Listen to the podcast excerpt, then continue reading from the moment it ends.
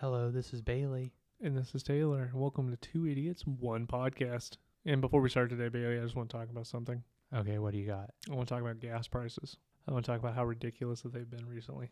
I haven't had a car in about a month, so I don't know anything about that. Oh, I'm sorry. I know a lot about that because I have to drive you around everywhere. So for for those of you that are not in the state that we are in, um, and gas prices might be higher for you, and if they are, I'm sorry, but ours it jumped up to four dollars and twenty nine cents. Like after Memorial Day, it just spiked from like 401, 402 to 429. Well, I mean, the reason that gas prices and stuff go up is so that people are more restri- uh, This is obviously comedy, and I don't actually know. But the reason gas prices go up is to make it to where people aren't allowed to like leave their general area, so they become more indoctrinated into the whatever culture is currently prevalent in that area. Whatever the culture is. Yeah. So like, uh, yeah, I mean, I don't even know what a good example that would be. So, like, for example, so you're driving your car, gas prices shoot up. Now you're stuck in an area that you've never been in before, having to live in your car. So now you're going to become more indoctrinated into that culture. So, like, say you get stranded near a creek, you're going to become like a creek person. You're going to start like going out to the creek and casting your little like creek net and like playing in the creek water and just being a creek person because that's where your car ran out of gas. So what you're telling me is when the zombie apocalypse happens, you're going to be the creek person. If that's where your car runs out of gas, So if it runs out on the highway, are you the highwayman?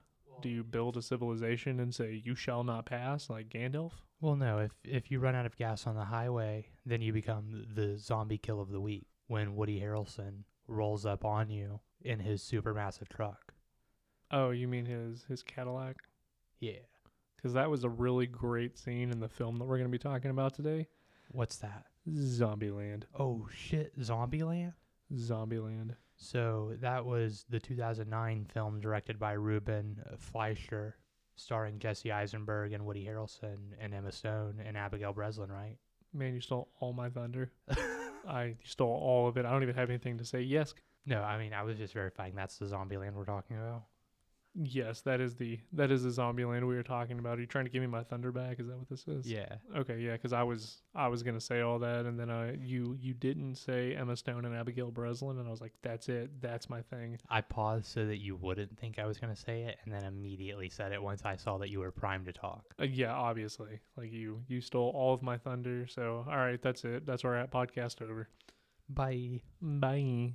No, but in all seriousness, what would you rate this? So if I was going to raise it, rate it on a scale from I'm one gonna to raise it. I'm gonna raise the roof. if well, if I was going to raise it, it would be a 13 year old right now because it's 2022. But no, if I was going to rate it on a scale from one to five, I would probably give it a 3.5. And the main reasoning for that is, which I've noticed I give a lot of things like 3.5s. Yeah, you do. But so the reason I would give this one spe- specifically a 3.5 is I thought it was really funny. Like I wouldn't qualify this as a horror movie, but as more of like a A like comedy. yeah, like a like a zombie comedy, kind of like Shaun of the Dead, yeah. like a zomcom Okay, so or Warm Bodies. no. Yeah, it's a zomcom. Warm bodies. Uh, never mind. That's different. That's a different discussion. That's okay. I don't know why you brought that up. because they're both zomcoms. I mean, no. I'm gonna get that TM'd, bro.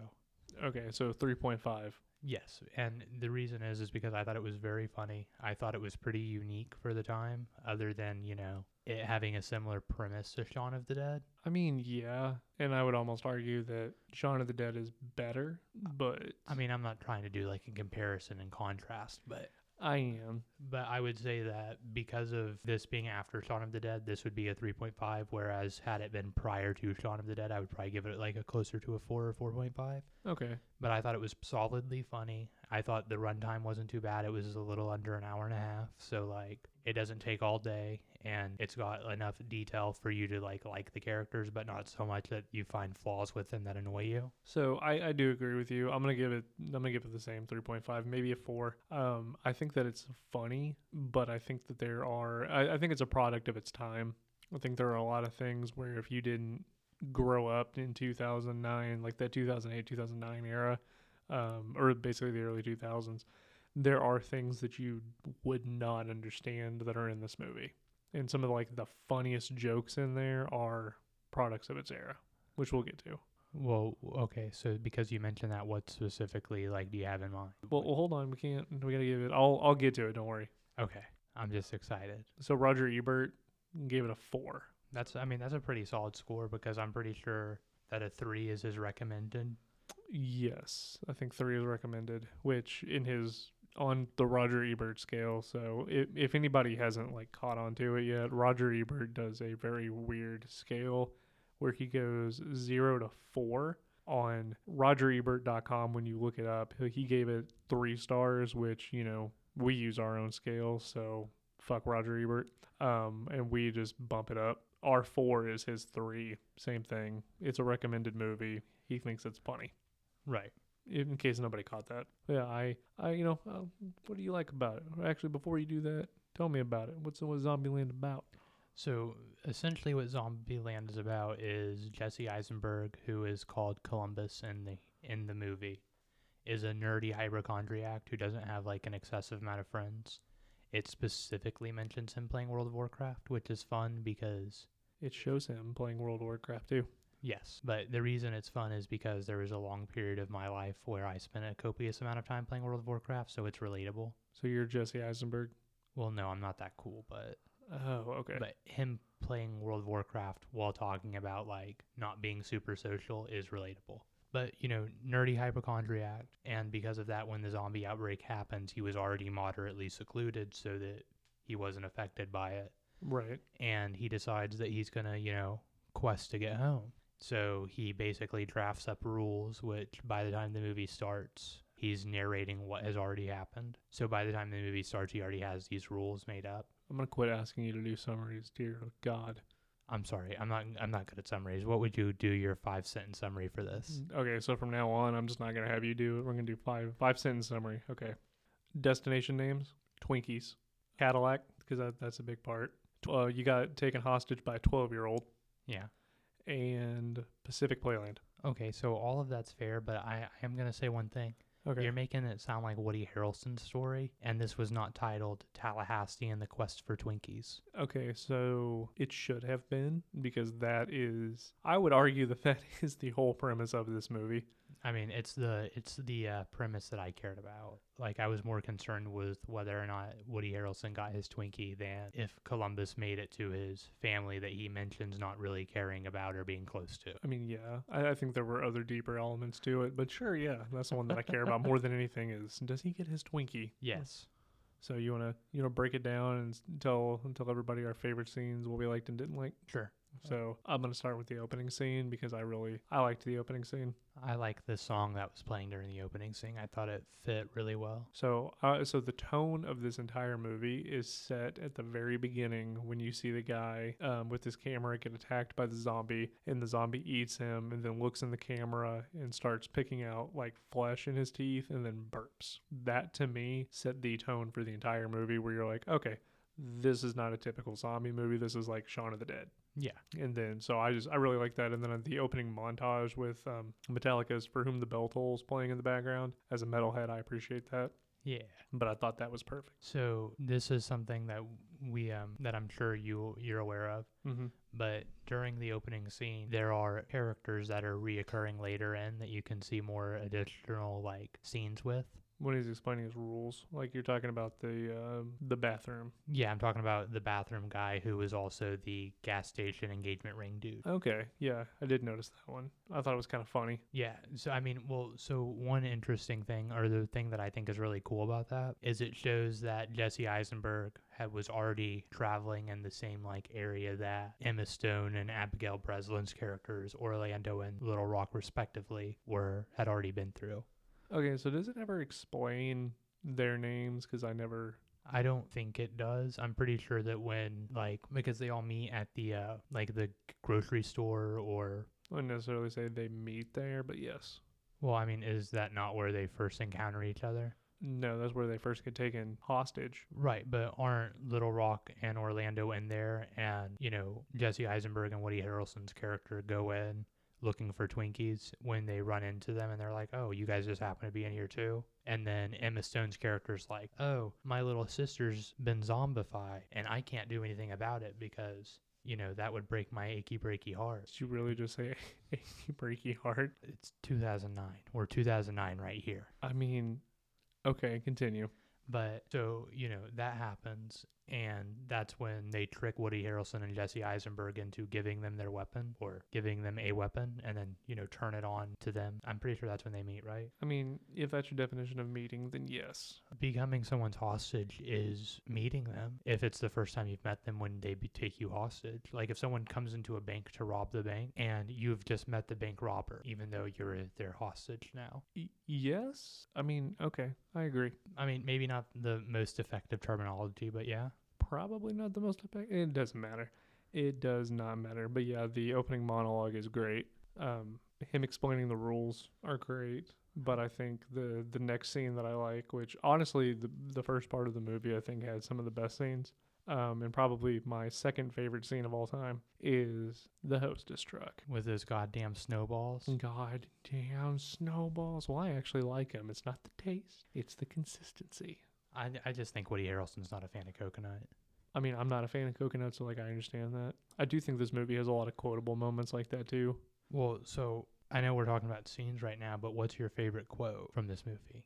I'm not gonna say it because apparently I've been saying it wrong all these years. But you know which one it is, so I'll, I'll let you say it because I didn't realize until before we started recording that I was saying it wrong.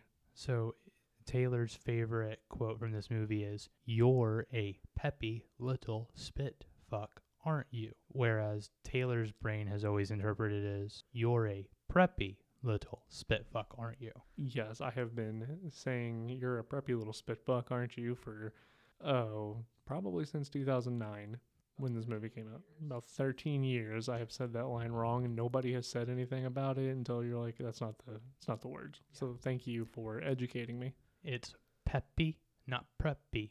Okay, but you can see how I got those two. Oh no, dude, it's I yes. I do the same thing all the time. I literally do the same thing all the time. I just I don't know. It was 2009. It was a different time back then.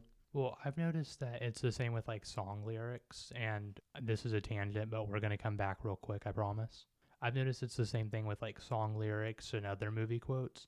The younger you are, the easier it is to misinterpret what it is because your vocabulary is not as large. So you probably in 2009 you were what, like 12? Yeah, I was 12. So you probably didn't know peppy, like peppy, like like pep up. No, I did because I used to watch Boomerang, the Boomerang Network, so Pepe Le Pew. Had you recently played Bully, where preps are one of the enemy groups? No, I actually didn't play Bully until I was an adult, which is ironic because I played GTA as a kid. Man, it sounds like you might just be stupid as fuck. I was trying to give you a, I was trying to toss you like a rope or a way out, and you were just like herp derp. Nope, I was just dumb as shit. Which is okay. You can, I've, I'm dumb too. If that makes you feel any better. I don't. I yeah. I'm sorry. there is no. There is no recovering from that one. You're right. I'm fucking stupid. Anyway, No, no, I don't actually think that, Taylor. I was just, I'm just being mean because I think it would be funny for our listeners. I don't, I think you're a beautiful soul, and this is how it is every day. Everybody's so mean to me. I'm sorry. It's okay. I think I bring it on myself sometimes, so I accept it. But my favorite quote from this movie is "Nut up or shut up." That's your favorite rule. quote. Rule. No, "Nut up or shut up" is a quote. Yeah, it's also a rule. I- Is it a rule? Yeah, it's a rule. Which rule is it? I don't remember, but it's a rule. Nut up or shut up. I don't think it's a rule. I think it's just a quote. Yeah, go ahead. Continue talking. But so that's my favorite quote from it because when this movie came out, I was like 13 or 14, and I for sure said that during like a majority of my early teenage years whenever I was about to do something ignorant. Like I would use that as like the prompting phrase. Like I guess nowadays it's like YOLO probably. Is it YOLO or is that past? That's past. It's not a thing anymore. It's um. So nut up or shut up was my YOLO, and I don't know what the youngsters' YOLO is now. Yeah, I actually don't know. No, I have no idea. And then another scene that I really like. Okay, you're right. It was not a rule. I know. I apologize. I thought it was. No, it's okay. But a scene that I really liked um, was actually the first scene when uh, Woody Harrelson rolled up on Jesse Eisenberg. Their meetup. Yeah, when they meet. And the reason I like it is because Jesse Eisenberg like sees Woody Harrelson coming and is like, "Oh, and he's like startled, so he like hides behind this car. And then when Woody Harrelson stops his vehicle, his Cadillac, hmm and gets out, Jesse Eisenberg just lifts up like a little dirt bike looking thing and hides behind it like it's gonna do something. Right. And then immediately once he gets in the car, Woody Harrelson just looks at it and kicks it over. And that had me fucking rolling. And immediately after that, when Jesse Eisenberg throws the uh, liquor out of the uh, cup out the window, Uh, when he's supposed to be taking the shot. yeah, Yeah. like that whole like interaction between Woody Harrelson and Jesse Eisenberg was really good. And I think that they're a very good. Uh, I think they're a very good duo. Yes, I think so too. Um, I, th- I thought they, I thought the chemistry between Tallahassee and Columbus was really good. I think they both played their characters extremely well, and you could tell that Woody Harrelson's character really did not like Tallahassee didn't like Columbus in the beginning at all. And then really liked him at the end. Yes, you can you can watch the growth where he's like, okay, maybe he's not that bad, but that's kind of like for everybody. Well, that's one thing that this movie does really well, especially for it being like, you know, perceivably a shallow comedy, is there was legitimate character development in all of or all four of the major characters. Yes. And a lot of movies don't really do that. It's more of just like a narrative showing you a slice of time to entertain you, but this is like this is the same, but there's actual character growth and like deeper elements, which I thought were cool. Well, and I would even argue that that's like zombie movies though. Well, yeah, a lot of zombie movies are commentary on society because general citizens could be perceived as zombies. Which hard fact they did not actually. So they started out that way because of George A. Romero's Night of the Living Dead, but he never meant for it to be a political commentary on race at all.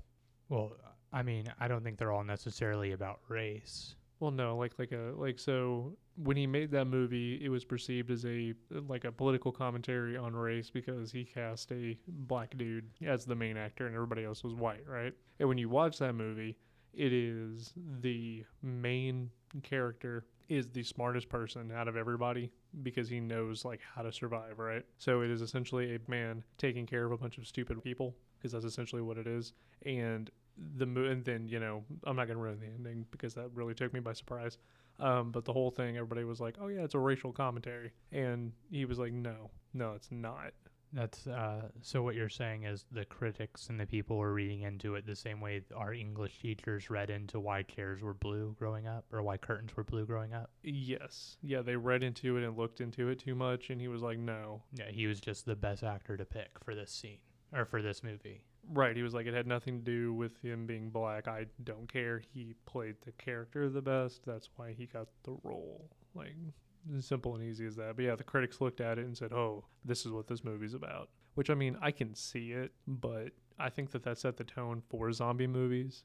Yeah, it really like it made it to where instead of them just being like fun movies, they on average became more like political commentary or social commentary or Well, yeah, I mean, Dawn of the Dead is social commentary. Like, every George Romero film from that point was a social commentary, and it wasn't meant to be that way. Yeah, exactly. There weren't a lot of specific scenes. There's another scene that I want to mention, but I know that you said that you wanted to mention it as well, and I already stole your thunder once. Oh, were you talking about how they never say their names except for one time in the very end? Um, because even when Jesse Eisenberg has his flashback of his hot neighbor, he calls her 406 because he lives in 408, which, I mean, obviously everybody knows this because it's floating around the internet, but that zombie was Amber Heard. That is not the scene that I was talking about.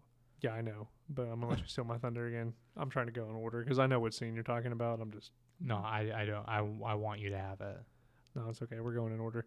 Um, I will go on a tangent though, and I will say that my problem with this, being an avid lover of horror and zombie movies, Amber Heard was a awful zombie. A lot of these zombies were pretty awful because there were multiple, multiple instances where she should have bit him. Right? I mean, she jumped on his back instead of just going for the neck. Like, come on.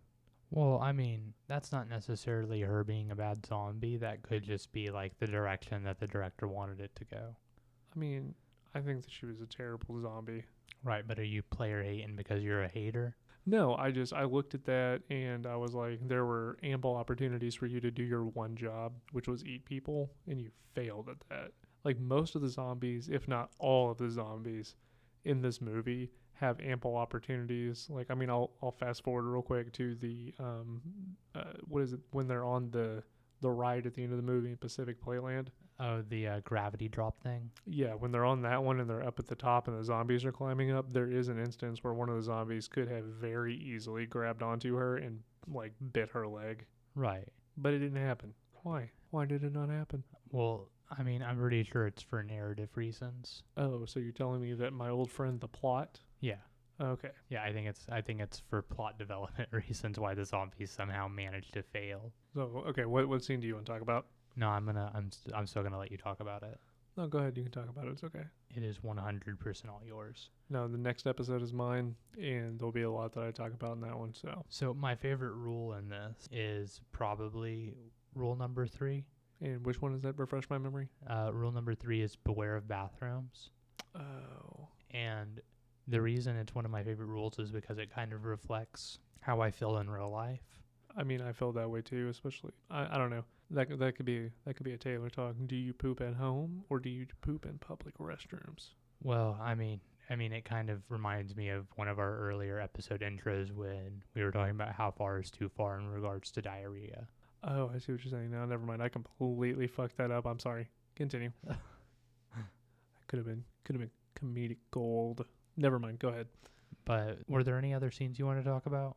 Well, I thought you were going to talk. Are you really going to make me do this? Si, senor. Okay. So the thing that you're going to make me do is talk about this scene Yes, because you don't want me to steal. You don't want to steal my thunder anymore. exactly. Okay. So I have. What do you have it in your notes as? I have it as Woody Harrelson's, you know, his murder spree. Okay. So mine's called Tallahassee's Last Stand. So everything about this whole scene, the first of all the music, which I can't remember what the name of it was because it, it plays it in the or it says the name in the credits. Yeah, Um, I really just liked that. I don't know why, but the the music and Tallahassee running around with you know his vest on with all of his guns and ammunition and his air horn saying uh, "Who wants a piece and come and get me." And giving Columbus the opportunity to go save Little Rock and Orlando, who are stuck atop the gravity drop or whatever. I, I call it a gravity drop. I don't know what it's actually called. I mean, it's it's something I'll never ride. Let me put it that way. The You've never ridden one? I won't. No, I'm terrified of heights. So I have this fear of falling. Um, so I can't do anything like the slingshot one that you do, where you like bungee into the air. I can't do that because of the falling down thing. Just scares me. No, I didn't realize my co-host was a coward. Yes, I'm a gigantic coward when it comes to heights and falling. No, I feel that. That's okay. I'm just being mean. Oh, I know you are. But he locks himself in a uh, in like a prize booth shack thing in the middle, like it's the only one there, and he you know puts the cages up and then just becomes the complete and total badass that we all knew Tallahassee was, but we never really wanted to admit it. He uh he embodies vigilant vengeance. He's basically like Batman if Batman was willing to kill people and people were zombies. So he's the Punisher. Yeah, basically. Okay. But for zombies. Oh, not people. Yeah, exactly. Yeah, no, I think I I think I like that scene a lot. I liked everything about that scene. Well, I mean, the thing is, it just like solidifies Woody Harrelson as like a stone cold badass zombie slayer, Yeah. which we already knew he was. Like Jesse Eisenberg talks about it a lot, how he's like the zombie kill of the week. Well, I mean, his introduction was, you know, uh, Tallahassee was in the business before it even got started of being a badass. And then you see him walk in with dual wielding chainsaws and business is booming. Exactly. And so you you knew. Right. So eh, the whole movie, like for me personally, especially the first time watching it, not so much this time because it's like my 10th rewatch, Right. but the first time watching it, the whole time I was just anticipating when they were going to like release Woody Harrelson Unbridled and Reckless, where he's just like allowed to roll in and do whatever the fuck he wants.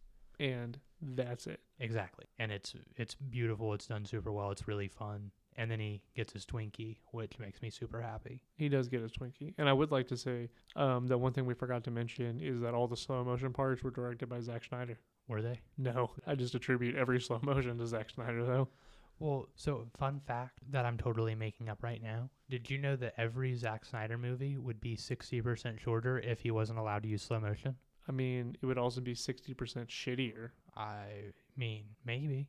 There are some really cool slow motion shots in Watchmen that I will defend until the day I die.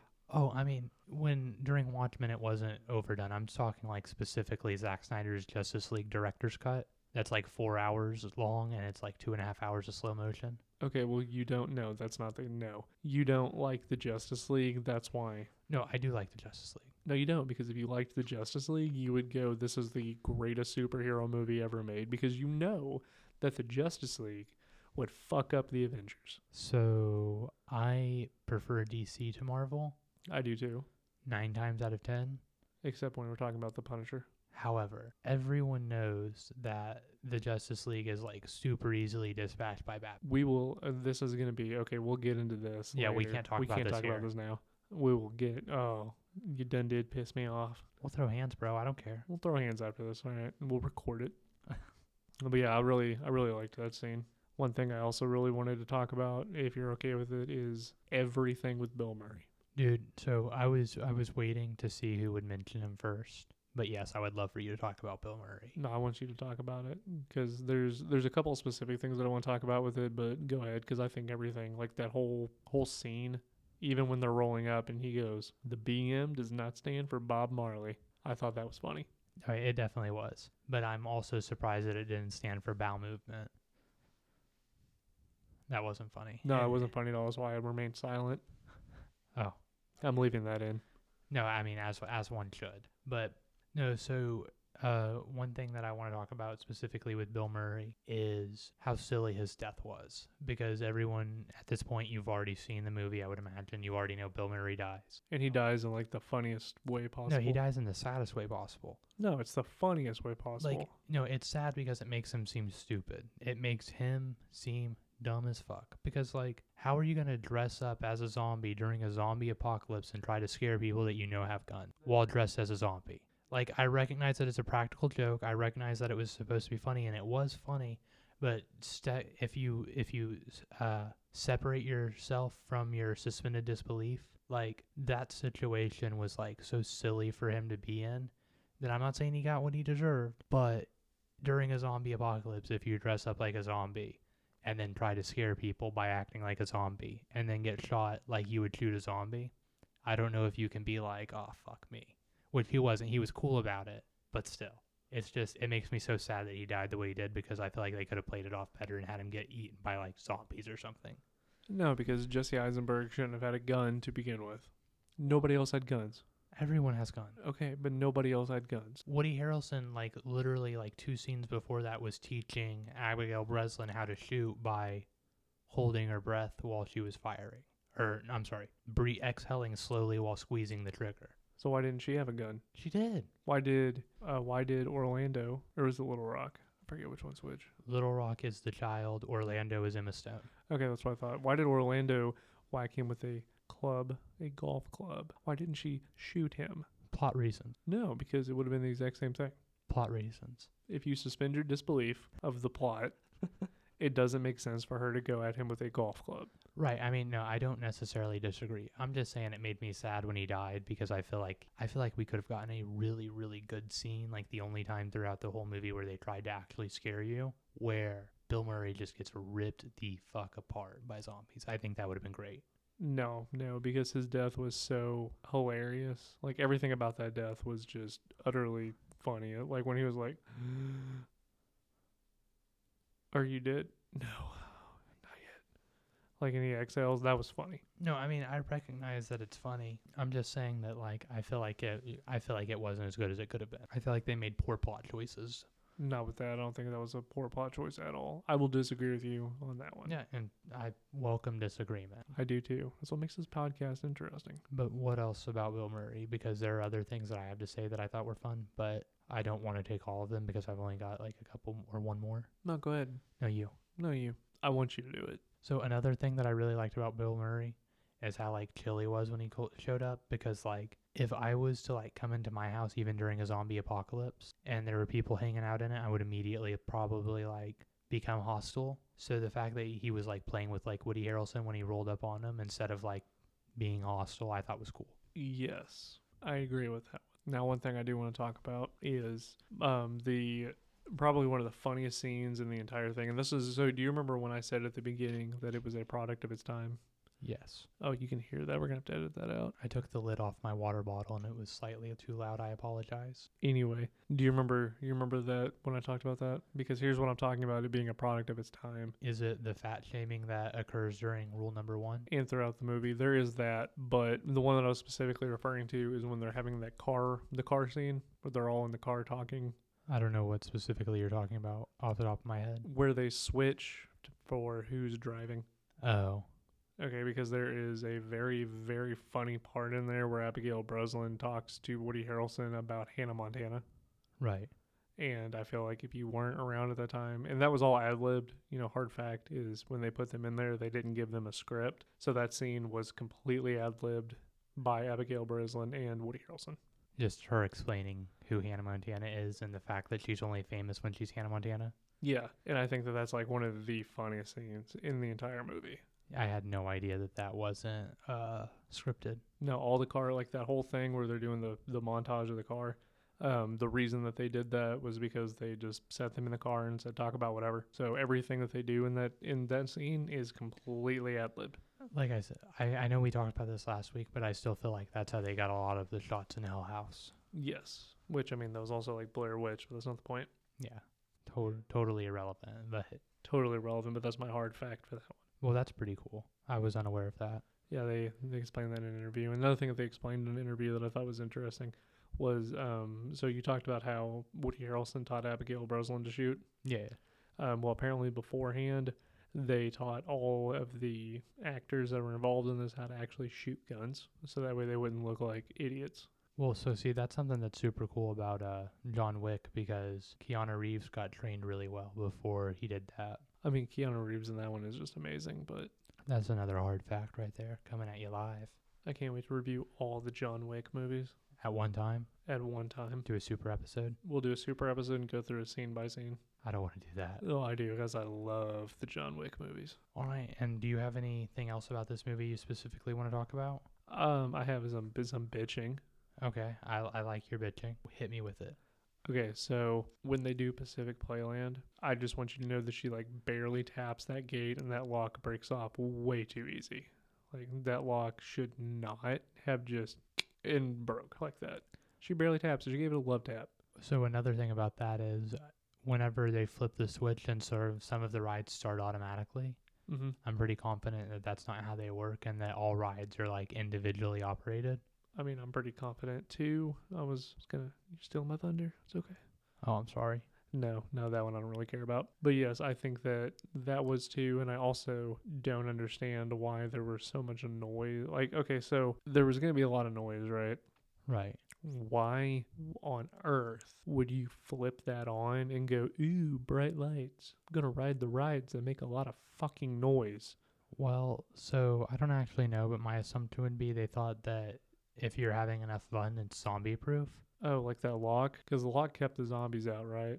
Yeah. But then they gave it a little love tap and it just shattered into a million pieces. Yeah. I think the zombies can't climb fences. I mean, there were were there zombies inside beforehand? No, they all came from outside. Yeah. So yeah, zombies can't climb fences. All they had to do was close the gate. Yeah, they didn't close the gate, and they're like, "Oh, look at what we're gonna do." We're just like that. I mean, I understand that it's you know what they wanted to do, and the reason that they did it was because uh, Orlando wanted Little Rock to experience childhood because she hasn't in a while. Like, I understand, but it's pretty fucking stupid. I mean, I I agree. Yeah, from like a zombie survival standpoint, that's incredibly dumb. I think that a lot of the rules are good.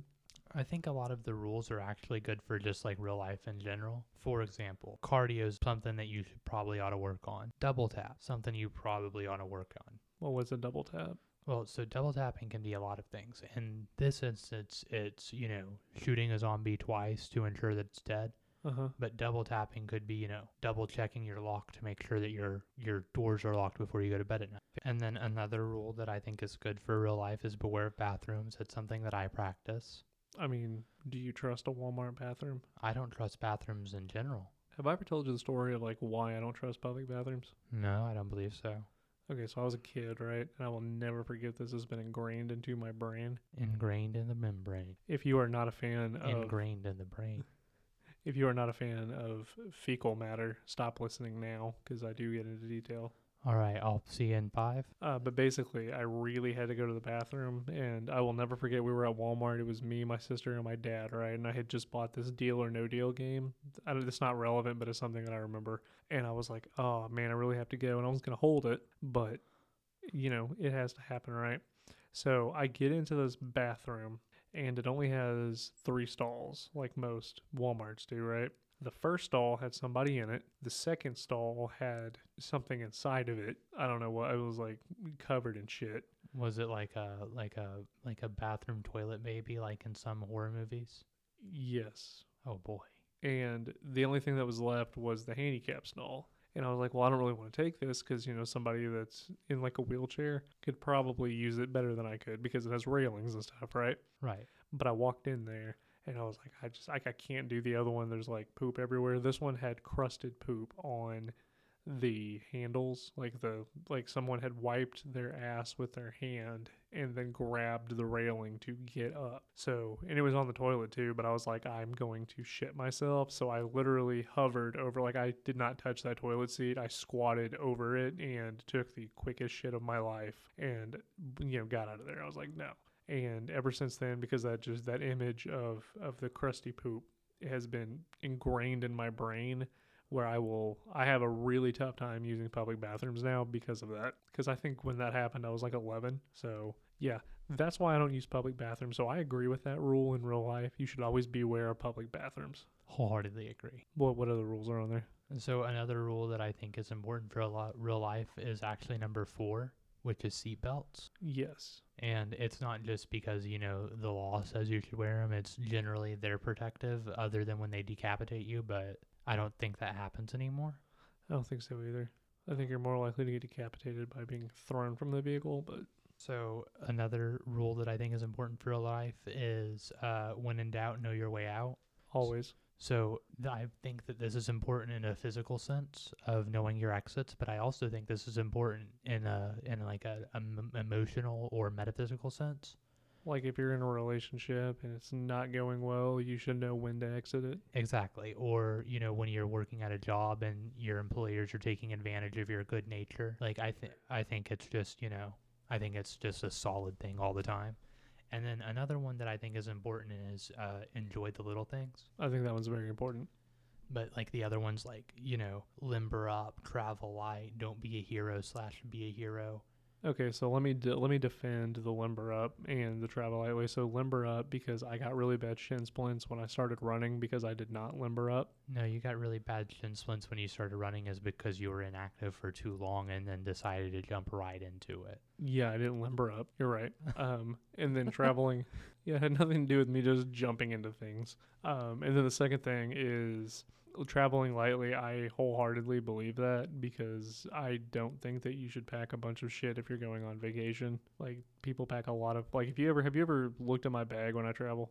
I have. It's like nothing. So I'm actually of like a different mindset. hmm I think anytime you go anywhere, you should call at least one of your friends to drive a U-Haul following you with all of your shit. So if you're going to like, for example, you're going to like the Bahamas for a weekend or something, you have to get like an amphibious U-Haul so that your buddy can drive it behind the plane so that whenever you get to the Bahamas like 3 days later, all of your stuff can arrive too. So that way you can set up like, you know, your TV and your couch so you don't have to like use the furniture from the hotel because it could have bed bugs and it's public bathroom potentially because some people have weird sex and I'm rambling and I wish you'd say something to stop me. No, I'm enjoying this. Go ahead, continue with your bed bugs and weird sex. No, that's all I had. I I was just trying to argue against traveling light, but I didn't have anything, so I started making stuff up. Yeah, because you should always travel light. I mean, I mean, that's fair. I was wrong. if you get on a plane, your carry-on can't be over like a certain amount or whatever. Otherwise, they charge you because it's the the weight or whatever. You know what I'm saying? Yeah, that's why you threaten other people before you get on the plane to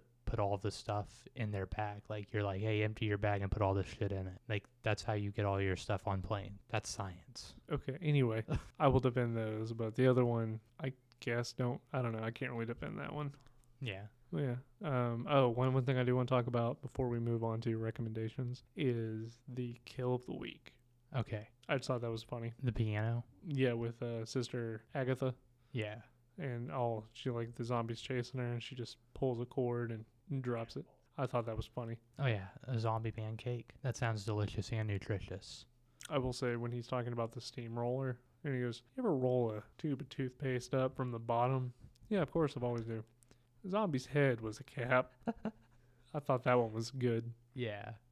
And then, um, what would you say would be the zombie kill of the week that we actually saw in the movie? That the four of them performed. Let me. So it's really hard to say because there were some really good ones. And because you asked me now and I didn't already have one prepared, I suddenly can't remember if I've ever even seen this movie, which I know I've seen it at least like 10 times. So I really like the, uh, I really liked a lot of like Woody Harrelson's kills, like in the truck, like when he would like open the door and smack zombies with it. Well, he didn't even. He didn't kill him. He just. Right.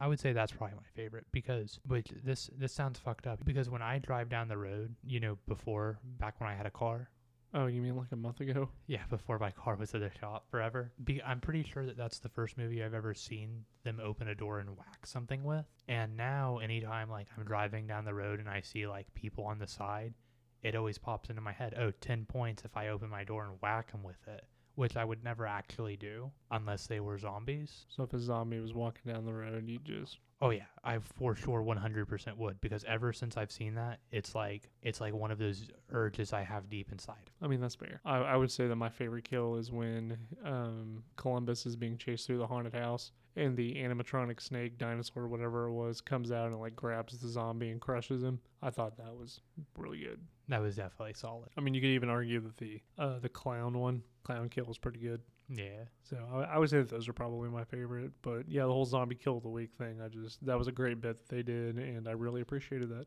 I feel like they should have done it more though. Yeah, I think that it was it was only done a couple times, but it should have been it should have been done more. Exactly. Like every scene, they have a conversation about, oh, what was your favorite zombie kill of the week like six months ago? I don't think they need to do that much. I think that it would drag it out and wouldn't be as funny. But if every once in a while, you know, they killed a zombie and said zombie kill of the week, that would be that'd be funny. That's fair. So you know, move on to recommendations. Yeah. What do you got? So my recommendations, because this is what I would call, I would call this a horror comedy. Yes. So I would say Cooties because Cooties is it has Elijah Wood and Allison Pill in it, and it's about zombie children, and the zombie virus doesn't affect adults, and I thought that was a super fun movie, and it's also a horror comedy. And then Shaun of the Dead, of course, also a horror comedy about zombies. Of course. And then there are some others that I would say would probably be good, like uh, Tucker and Dale versus Evil, horror comedy, totally different like lane of horror comedy, but still horror comedy. So you mean like horror comedies in general? Yeah, So like Evil Dead. two. Yeah, you could argue that Evil Dead 2 is a zombie movie, but that's not the point. Um, I would recommend for reading and also for viewing um, Pet Sematary.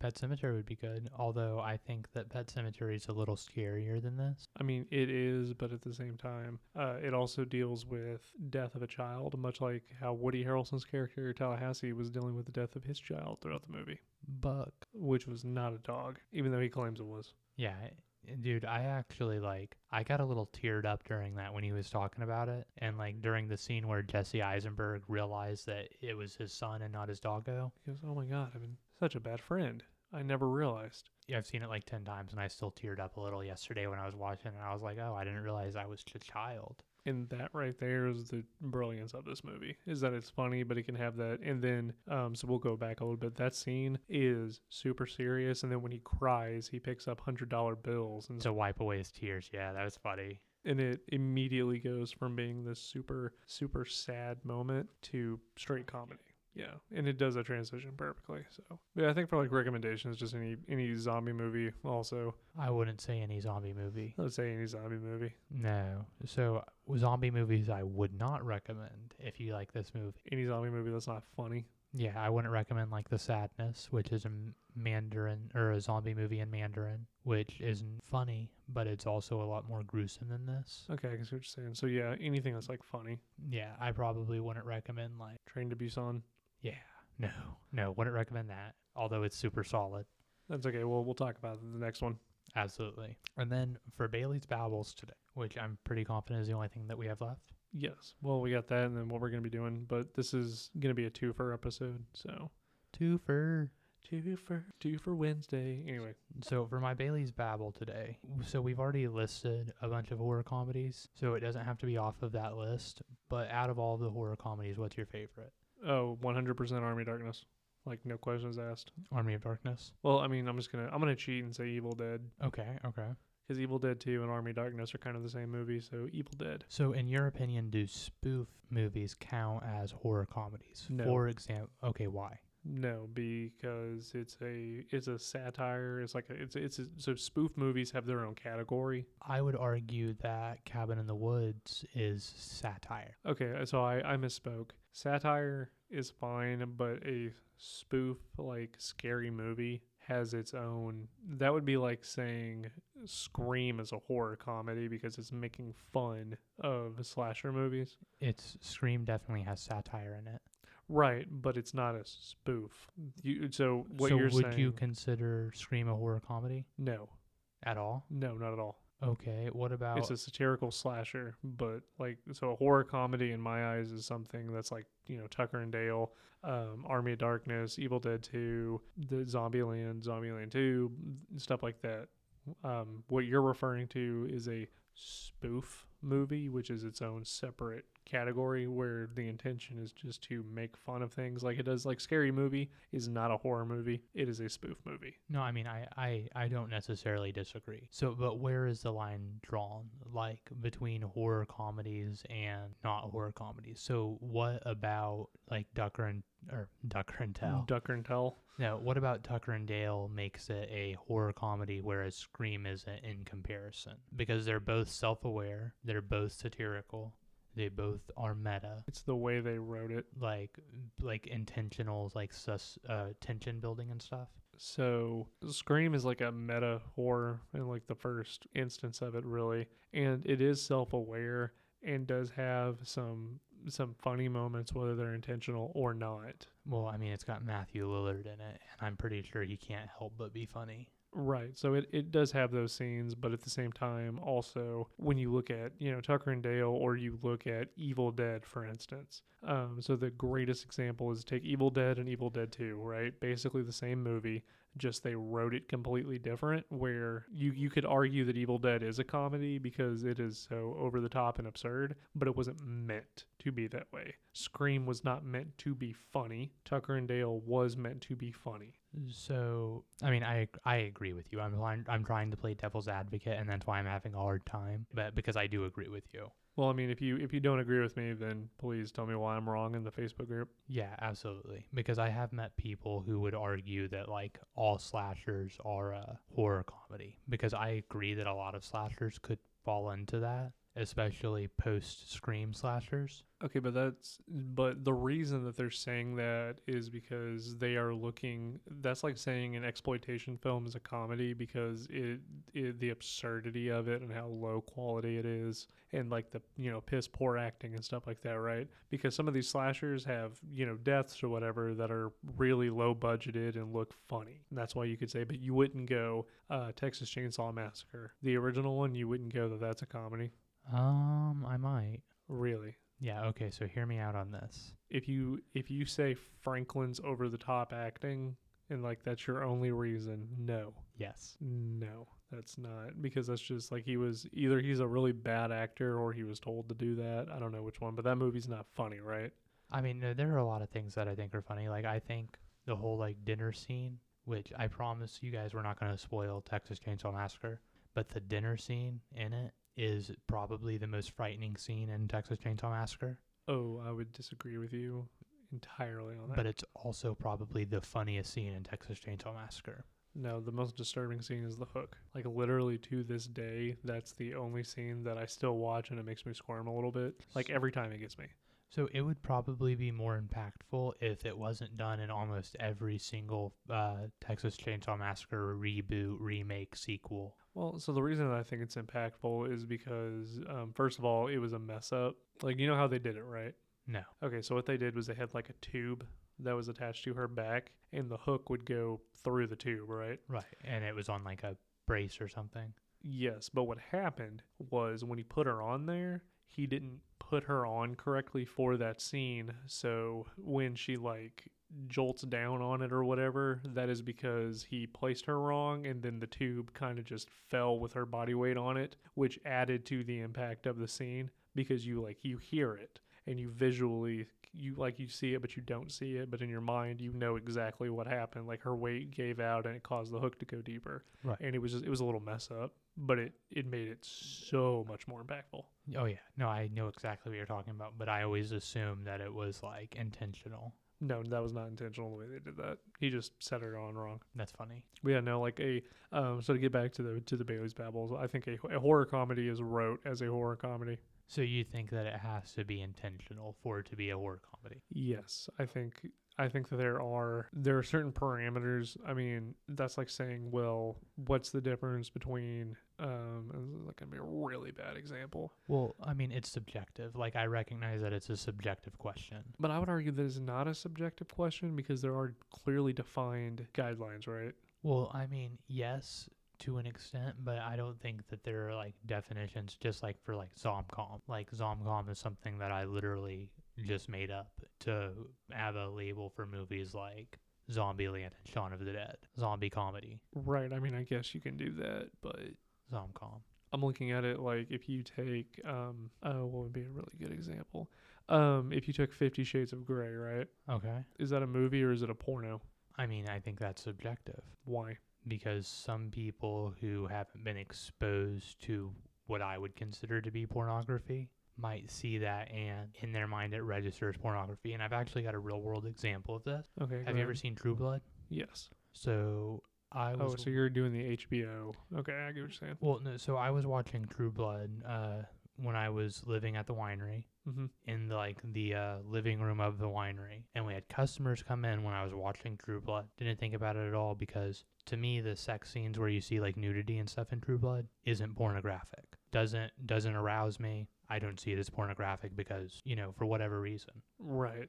So when the family came in, or I say family, there were no children, but when you know the two adults came in to sample wine, one of them looked back and saw that True Blood was on and saw titties on the screen and got offended. And I was like, "Whoa!" I was like, I was like, I don't understand what the issue is. They're like, you have porn on the TV, and it was, it's literally just a fundamental difference in perspective because from my perspective, it's not pornographic, even though it's quote unquote sex scenes, because of the amount of detail that's shown and like how much is into it. It's not porn. Whereas they saw it and they were immediately like, this is porn. Right. I guess I guess my thing is like when you look at these clearly defined labels and lines, you you look at you look at something like True Blood, and I guess I, I guess in that instance, yes, you you could see it like that, but I look at it as there is no actual sex that is being performed on camera, therefore it is not porn, right? Like that's like a porno is two people having sexual intercourse on camera, right? I mean, that's fair. And this is not what's happening. So because it's simulated sex, you would argue that it can't be pornographic. Yes, one hundred percent. It's simu- It's a simulated sex scene. It's like that's all that it is. It's not pornographic. It is a. It is an art scene. It is. It, that would be like saying the um the nude paintings of people and the nude like paintings of anybody in that position or whatever. That is porn. Some people view that as pornographic. Okay, so see, I don't. Like Michael, the statue of Michael, some people view that as pornographic. Okay, so see, that's something that I don't understand. That's like so people view Playboy as pornographic. I don't. I don't see. I don't see that. I think that it has like nude women in it. But what's what's the difference between that and like the statue of Michael um, and stuff like that, right? Right. Like they're not in. It's it's not like um like Hustler. Hustler, I would Or say. Pen- those I would say definitely porn because it's women um in sexual situations, positions and stuff, right? But you don't get that in Playboy. I would say that Playboy is more art than it is porn, which may be a controversial opinion, but No, I mean, no, that's fair. And I'm about it because everything like that is subjective. That's actually the reason I asked this question mhm. because I feel like, especially like the, uh, I want to say uh, contrast because we're doing like a twofer. yeah, So the contrast in like perspective of what is horror, what is a horror comedy is important, especially going into our next movie. right. And I think that's why we did this But no, it is. because of this. But I don't know. I mean, I guess I'm kind of a person that's very black or white. Right. Um, I don't really understand gray areas all that well. So because of that, I look at um, nude beaches. I don't consider that to be like anything sexual. I don't consider I don't think it's supposed to be sexual. But some people would argue with you, right, and say, well, that's like a sexual place. That's a breeding ground. Oh, I know. Well, I mean, that just shows like, which I'm not going to get super into it because I don't want this to become political. Mm-hmm. But it's literally just like intentional media repression. And the reason I say that is because if you go to like other countries and stuff, the violence and stuff that we show in like rated PG 13 movies is drastically higher than PG 13 movies in Europe or the equivalent of because in Europe, nudity isn't seen as, you know, super like atrocious like it is here. Like here, if something's PG 13, chances of nudity super low, chances of violence pretty high. Okay, so I'll I'll cut you off and say your example of it is let the right one in and let me in. That is perfect. That is if you were talking about movies, one's a European, one is an American. What is the main difference in that one? There is a scene in the in the, the European one. Is it Swedish? I believe so. Of um, the main girl whose name I can't remember off the top of my head. Um, where she is technically technically a child, but is not because she's supposed to be older. Um, but she's basically nude Right. and that scene is not at all in the American version. So that's just like cultural perspective on nudity.